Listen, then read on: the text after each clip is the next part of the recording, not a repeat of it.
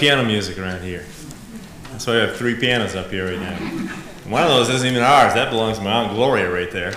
Uh, she's been pretty gracious uh, to let us use it a little while longer uh, while we have uh, uh, three piano players. Uh, and we have a we have a little bit of a, of a lead on a, a really nice, really nice mint condition baby grand piano.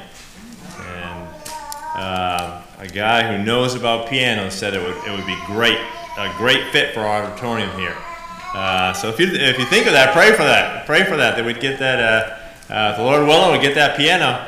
Uh, and just another tool, right, to glorify the Lord with. And we have piano players that are up and coming right now, some teenagers that are, that are playing the piano, even younger. And so it's great for them to have to be able to play along with others that are a little more advanced. And uh, you know, I mean, if they hit a uh, wrong note here or whatever, I mean, it's you know, they'll be absorbed by, by the others, or they might cover for some of the more experienced ones if they get a little uh, they get a little sloppy, right? Um, so uh, there's, there's there's just opportunities along the way that the Lord gives us and provides uh, uh, for us. So, all right, if you go to your Bibles, please go to your Bibles. Go to the book of Revelation.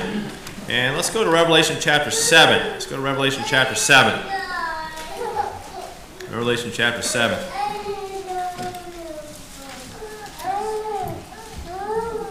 The title of the message this morning is Jesus, not merely a social program. Jesus, not merely a social program. Our theme this year is uh, looking unto Jesus. And he is the author and the finisher of our faith, right? And so, what is our faith? What is that all about? Uh, uh, what was Jesus' mission while, while he was here? Um, and when we look at Jesus, are we really seeing the Jesus of the Bible? Are we seeing the Jesus of the Bible? That's the Jesus that, that we want that we want to see. We want to see um, how he was revealed there and what his purpose uh, really was. And I had a. Uh, uh, do I have that on, Brother Harry? Yeah. Okay. I had a uh, a fellow uh, Bible college graduate writes me around uh, uh, Easter one time, and he made this statement The resurrection is not something to be argued over.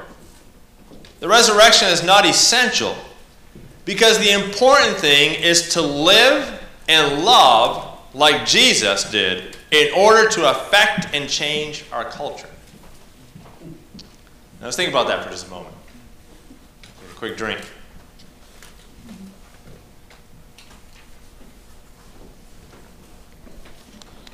The most important thing is to live and love like Jesus did in order to affect and change our culture.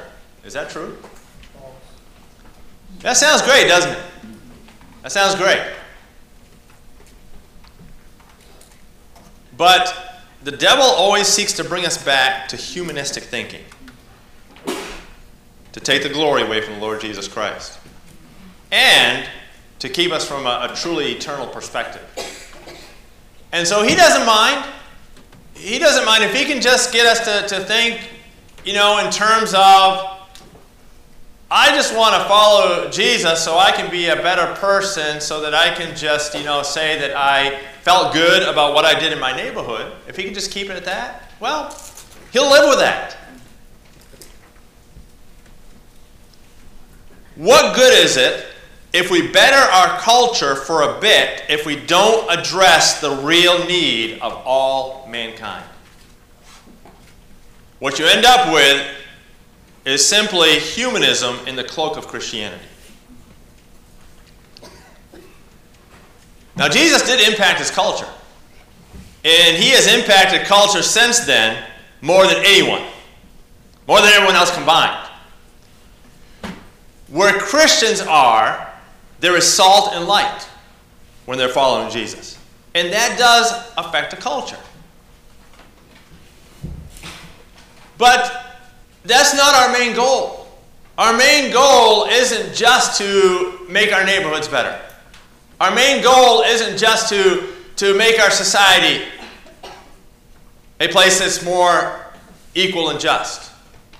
Even though God, Jesus, when he reigns, he will do so in perfect equity, in perfect justice.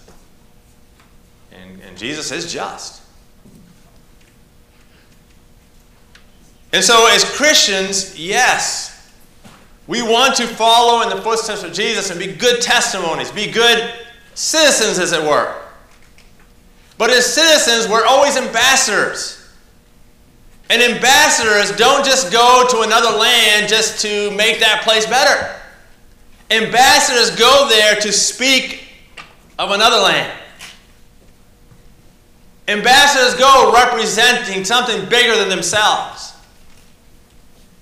And there's no greater cause for an ambassador, there's no greater role of any ambassador than to be an ambassador of heaven, to be an ambassador for the Lord Jesus Christ.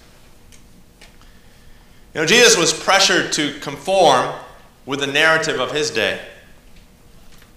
Part of the narrative of his day was if you were a true Jew, you will be for the bettering of your people by getting out from under the social injustice and oppression of, of Rome for the betterment of our society right now.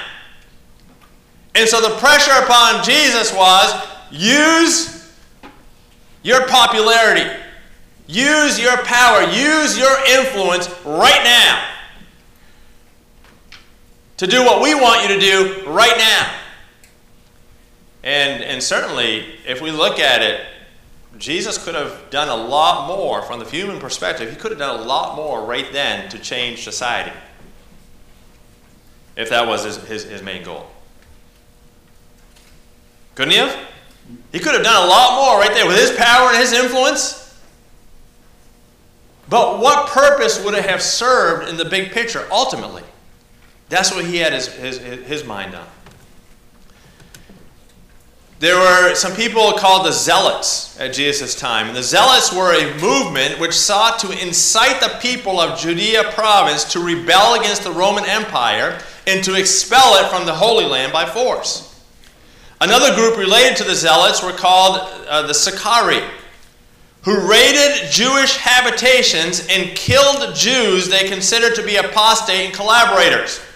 In other words, Jews who didn't show that they were totally on board for the narrative of that day, these social justice people of that day that were fighting for social justice for the Jews, they would actually go and they would harm their own people in the name of justice. You see, my friends, there's nothing new under the sun. The Bible tells us that, and it's true. Because the heart of mankind just leads them to the same thing over and over and over again. According to the playbook of Satan, to undermine, to undermine the glorious truth and the eternal truth of the gospel. That's what it's ultimately all about. And so the Sicarii, they would uh, urge Jews to fight Romans and other Jews for the cause. Josephus, the great historian, paints a very bleak picture of their activities as they instituted what he characterized as a, a reign of terror, a murderous reign of terror prior to the Jewish temple destruction. According to Josephus, the zealots followed John of uh, Gischala, who had fought the Romans in Galilee, escaped, came to Jerusalem, and then inspired the locals to a fanatical position that led to the temple's destruction. They did this in the name of social justice and freedom from oppression. And so Jesus was, was surrounded by social revolutionaries. He even had one called Simon the Zealot as one of his disciples. And the most popular interpretation of that is that he was from this faction called the Zealots initially. And even up to the time when Jesus ultimately went and fulfilled his mission here on earth. There was a general misunderstanding, even amongst his disciples, as to what it was he was going to accomplish there. And they had, uh, generally speaking, a very earthly perspective about ultimately what he was going to do. But Jesus was thinking on a much grander scale. He was thinking on a much grander scale because all the humanistic efforts combined of mankind throughout the ages are just a flash in the pan compared to the glorious work of the Lord of Lords and King of Kings. And he knew that so called social justice and equality on a fallen earth was an elusive and fleeting thing. And so he worked instead to redeem the world for eternity. For eternity. You see, we're thinking if we can just get everything right now on earth the way that we want it, then we could say we built this. We accomplished this. We made heaven on earth. Jesus says it's never going to happen if I don't take care of the true need of mankind, which is a sin problem, and if I don't redeem them for something greater and something eternal. And here, Revelation chapter 7, in verse 9. Pick up in verse 9, Revelation 7, verse 9. John sees a glorious scene here that represents what we're talking about. And he's transported through time and space to this, to this time when we see the, the fruit of what Jesus had in mind. Much greater than just a certain time and place in history that would say, you know, this is great what we've been able to accomplish here. And again, if we had the, the, the love of Jesus Christ, we will influence our culture. We will seek to treat everybody properly. We will love our neighbor as we love ourselves. We will represent the acceptance that Jesus offered to, to everybody he came in contact with, even to those who represented the racial divide of that day. For example, the Samaritans, who were hated by the Jews. And there were other dynamics going on there as well that Jesus just, he ignored all that. And he just saw everybody as a, as a human being that could understand eternal truth and have a capacity to have a relationship with God. And so in Revelation 7, verse 9, it says, After this I beheld, and lo, what does it say? A great multitude. A great multitude. And, and, and we've seen some, some large multitudes gathered for different causes today, but here is, is a multitude that I think is going to eclipse all of those, which no man could number. Now, sometimes, you know, man seems to have a hard time counting. I, have been, I've been at uh, some gatherings before that, you know, I'm pretty sure there was like a thousand people there, and, and some people said there was about a hundred. Um, and I've seen some gatherings that looks like maybe there, they were a couple thousand. They said, well, there was a hundred thousand. So I don't know. It seems like mankind sometimes has a hard time with, with, uh, with, with their, their figures. But here it says, let's just forget about counting. John says, I looked at it. I'll just tell you this. I'll tell you this. There was a multitude there that I didn't even bother trying to count. No man could number it the sea of individuals that was gathered there, of all nations and kindred and people and tongues. You see that there? You see it? Of all nations and kindreds and people and tongues. All of them, all of them represented, stood before the throne, before the Lamb, clothed in white robes and palms in their hands and cried out with a loud voice. Of course, it was a loud voice, a unified voice of a, of a, a sea of people you couldn't even number. Cried out with a loud voice, saying, Salvation to our God, which sitteth upon the throne unto the Lamb.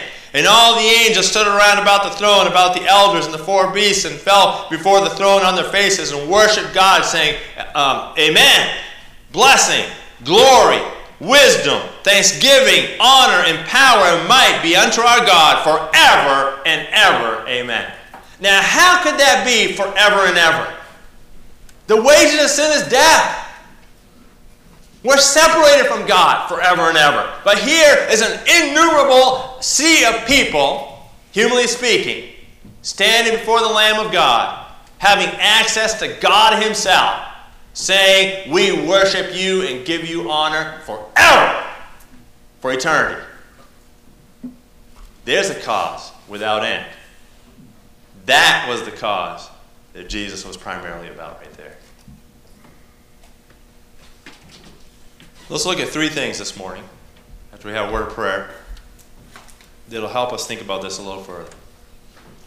Lord, I pray that you'd help us during this time, in the few minutes that we have here, just to either be encouraged in what our focus is already, biblically, or to refocus, or to be led to gain a new focus, Lord. And I pray that you do that through your word. I pray this in Jesus' name. Amen. Let's look at the focus of Jesus Christ, a look at his focus. First of all, Jesus came to seek and to save that which is lost. He came to save that which is lost. He didn't just come to make a better life for them here on earth, even though Christianity will, will do that in many ways. But Jesus' provision wasn't to promise everybody, look, if you accept me as your personal Savior, you're going to have a life that's totally fair. You're going to have a life that's without problems, that, that, that's without obstacles, and, and everything in your life will always uh, be full of justice and equity here on earth. Did he ever promise that? No. He said, on this earth, you're going to have tribulations. I'm going to give you a peace that rises above those things, is what he said. And so when we try to, to, to, to uh, promise people, okay, from now on, we're going to treat you fairly all the time, we're trying to promise them something that's probably never going to happen in a fallen world. And we can't promise. But when we go to them and we say, you know, in Jesus Christ, you can have something that can never be taken away from you for eternity. You can have abundance of joy forever. And you can be in a place one day where there's not going to be any of these problems again forever. No comparison is what you have to offer. No comparison. And so he came to seek and to save that which is lost. And in John chapter 10, if you want to turn there, John chapter 10, verses 9 through 11, John 10, 9 through 11, Jesus said, I am the door. John 10. I am the door. By me, what's the next phrase? John 10, 9 through 11. I am the door by me.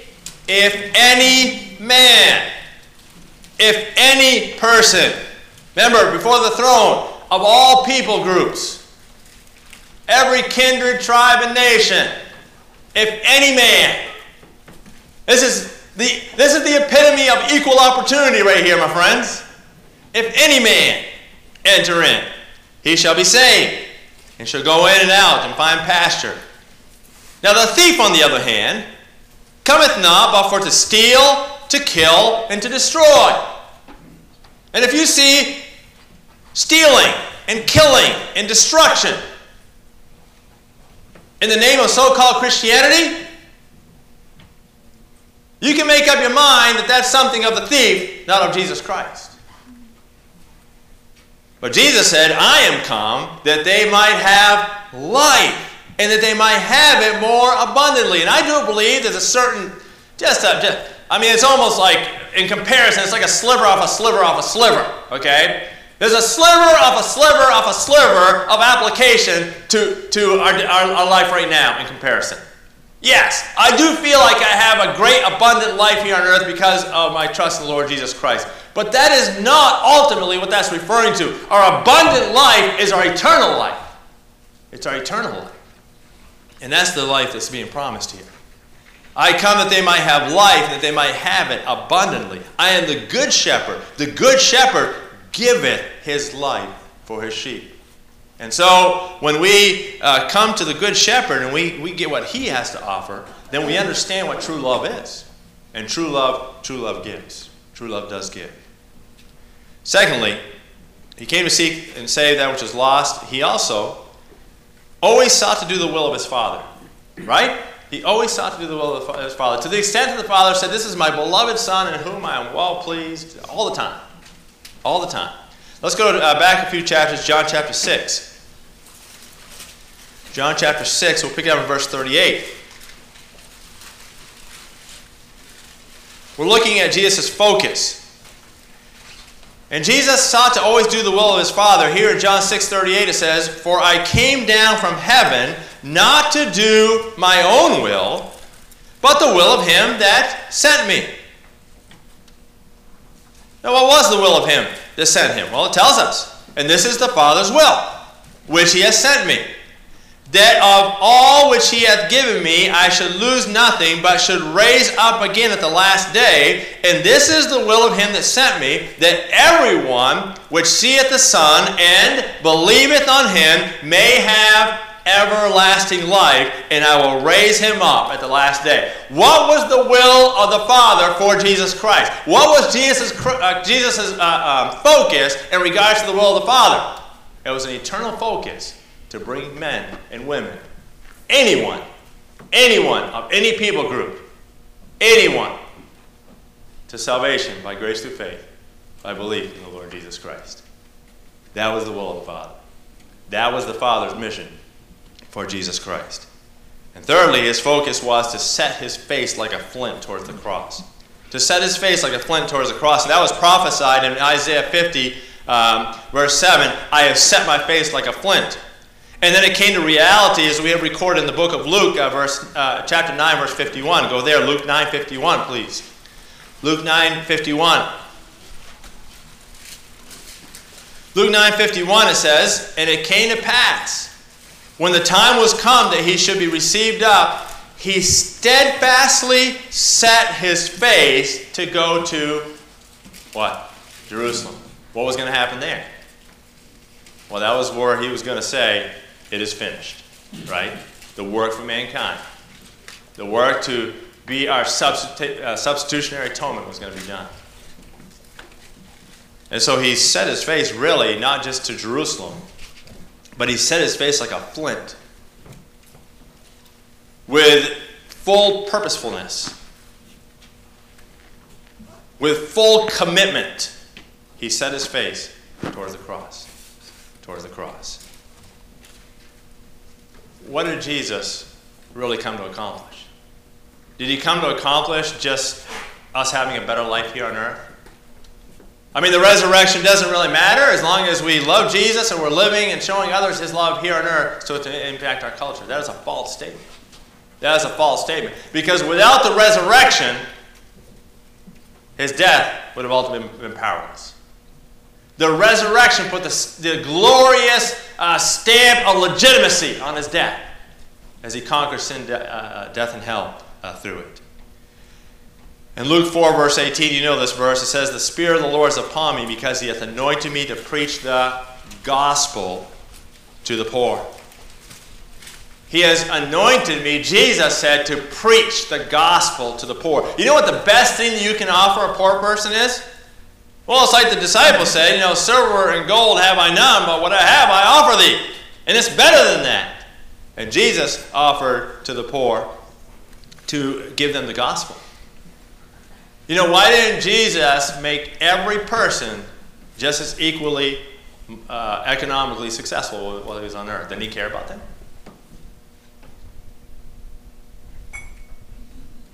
It says then, uh, he has sent me to heal the brokenhearted.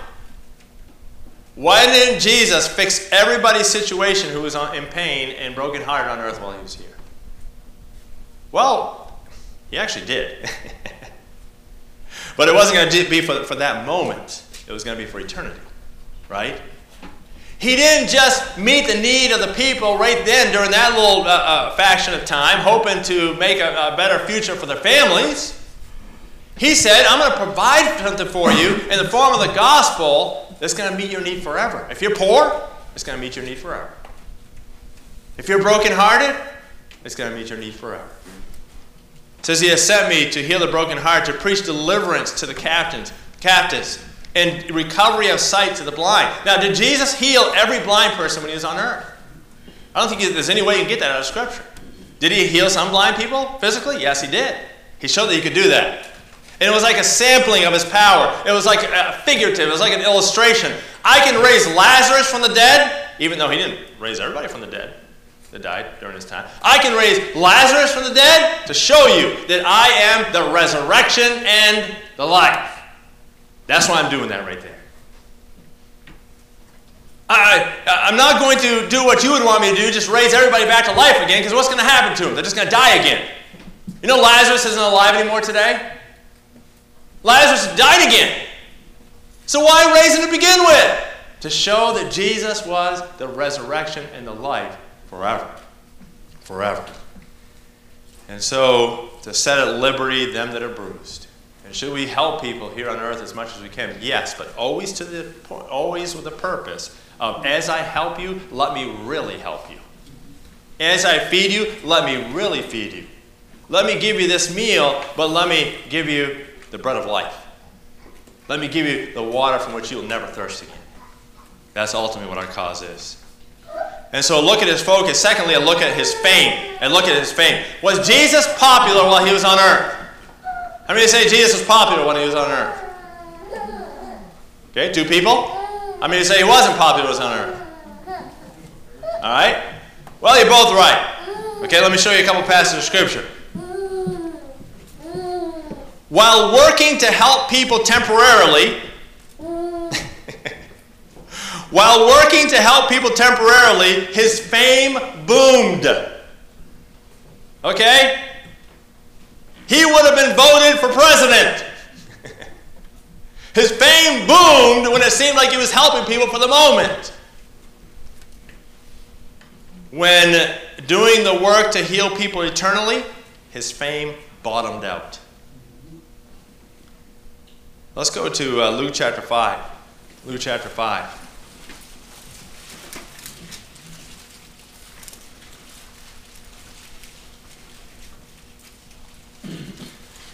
Luke chapter 5 and verse 12. Luke 5:12 it says, And it came to pass when he was in a certain city, behold, a man full of leprosy, who seeing Jesus fell on his face and besought him, saying, Lord, if thou wilt, thou canst make me clean. And he poured forth his hand and touched him, saying, I will that thou uh, be, be thou clean. And immediately the leprosy departed from him. And he changed, uh, he charged him to tell no man. Now, isn't that interesting? Jesus a, number of times would say, you know, okay, I, I, helped you right there, and I think you understand what, what this is all about, what I'm really trying to help you with, but don't, don't tell people about it. Why would he do that? Why would he tell this guy not to tell people about it? Now, the guy, I think he, he you know, he was really excited, so you know how it is. I mean, if you're excited about something, you only tell one person, and, you know, just don't tell anybody else, and, you know, you know how it is, and the word gets around. And evidently that happened here. But why did Jesus tell? Because Jesus didn't want this thing to, to, this movement to merely be about him helping people for the moment. You see? And uh, so immediately the leprosy departed from him, and he charged him to tell no man, but go and show thyself to the priest, uh, uh, offer for thy cleansing according as Moses commanded, for a testimony unto them. Verse 15. But so much the more went there a fame, a fame abroad of him, and great multitudes came together to hear and to be healed by him of their infirmities. Okay? Whoa, you helped that guy? we want some of that. All right? Uh, you got something to help me right now? Yeah. We'll come and hear what you got to say. If you're going to give me something, I'll hear what you got to say. All right, and his fame increased because you know they, Jesus could help people, and it's not that the, the, healing was, was wrong, but it was for a greater purpose that he had this in mind. Where a, a lot of people, as was proven ultimately, were just there to get what they could at the moment. What did Jesus do? All these people came. All right, all these people came, and Jesus was, was at the height of his fame. Verse 16. What does it say at the beginning of that verse? And he withdrew himself. And you know, his, his, his, his disciples must have been thinking, his disciples, what are you doing? Here it is, man. Look at the following you're getting. We can change the world right now. We can change the world, Jesus. You're getting everybody on board. We're rolling now. We got this cause going. What does he do? He withdraws himself to prayer. He withdraws himself to prayer. Jesus, why did you do that? Why did you need prayer right then? Jesus was on such a bigger scale than anybody else was. I mean, you know, feeding the 5,000, great, great. Gave him bread for a day given everybody the bread of life to sustain them for eternity? That's it's eclipsed, eclipsed any, any, any social program here on earth. Just eclipsed it. Not to be compared. And then in Mark 14 50, as he went to the cross to provide for people eternally, eternally it says, they all forsook him and fled. Now think about that. Think about that. I'll be there for my fish sandwich. But, you know, you're to start talking about all this spiritual stuff and eternity and heaven and all that. I'm out. I'm to go find another fish sandwich somewhere. Right? Thirdly, let's look at his followers as we conclude this morning. His followers. You say, how does this relate to me? Well, Jesus had some followers that ultimately did stick with him, and through which he did turn the world upside down, the Bible says, with the gospel. And it's in the same vein that we look to follow him today, you see. And so I just want to talk to you about these guys because these guys were all super Christians, and you can see why God, Jesus chose them. I mean, because, you know, they were like the cream of the crop, and just to look at them, you would say, that is one right there that's going to turn the world upside down for Jesus, because just look how, how, how smart they are, how they carry the Bible, you know, and, and to just have everything going on there. I mean, that is, yeah, I can see why they, I can see why they chose, you know, why he chose uh, uh, Peter. I can see why he chose Peter, because that's a sharp guy right there. uh, Peter was a big mouthed aggressor. Okay? And then he turned into a guilt ridden denier. Now, you may be somebody here today that is just prone to speak out. All right? You're just prone to speak out. And uh, I just have a propensity to speak my mind, and it gets me in trouble sometimes. Well, that was Peter. All right? You, you've seen it in the Bible, right? It got him in trouble. Impetuous with his mouth. Okay? He, he just spoke out. And it's like, man, here's a cause. This needs to be done. I don't know. Let's do it. Speak out about it. Go to extremes, maybe, sometimes. And then he became a guilt ridden denier. And maybe you feel like that too. You know, I, would never measure up. Look, I've blown it so bad. You know, I said I was going to do these things and I failed. I, I, broke relationships with somebody and it's it, a guilt ridden denier. That was Peter. And there was Andrew. Andrew was the behind the scenes servant, the, the steady recruiter, brought Peter to Christ who ultimately was used of Christ to bring thousands uh, to, to, to, Christ. But just Andrew, just the behind the scenes servant, the steady recruiter, brought the boy with the, fi- the, the, the, bread and the fish. Uh, another time it, it says that uh, he brought many of the Greeks uh, t- uh, together with Peter to, to, to hear Jesus. So there's Andrew. Maybe you're more like Andrew. He's kind of behind the scenes, you know, low key, you know, doing what you can here and there. Then there's James. He's the uh, one of the, the sons of what? Thunder. Son of thunder, right? The bombastic go getter. Okay? And you've been around those personalities before, kind of bigger than life, right? There's a job that needs to be done. Let's get it done, right? Let's roll up our sleeves and whatever needs to happen, let's make it happen here. Hey, Jesus, those people are messing with you, call down some lightning and just zap them. That's what I would do. All these people in America right now that don't seem to get it are all messed up in their head. You know, Lord, just take them out of the picture. Yeah, just get them. So we can move on and be America. Right? And then Thomas. Thomas was the believe it when I see it guy. Now, believe it when I see it. and uh, I've been around some of you that are a lot like Thomas, you know, and uh, I tend to be that way. I was one, I grew up in a pastor's home, and I just didn't want to be like, you know, uh, I'm a pastor's kid, so I was, yeah, I guess I'm just a Christian. I wanted, I wanted to see it for myself. I wanted to see, you know, how I could put my heart into being a Christian. I didn't just want to believe it just because people were saying it. I wanted to believe it because it was true. Does that make sense? That seemed to be Thomas as well, and it's not necessarily a, a bad thing. But you had this, this, this hodgepodge of different individuals from different walks of life, and you can identify, if you go through the whole list, you'll be able to identify one of those guys. I think, I think Jesus chose all different personalities, all different makeup of people from different walks of life, so that all of you, you know, you could identify with one of those people. You can say, I kind of see myself in that one there. They were all so different, different walks of life. You know, Jesus did little pertaining to their socio-economic situation. But he transformed their earthly perspective and gave them an eternal mission.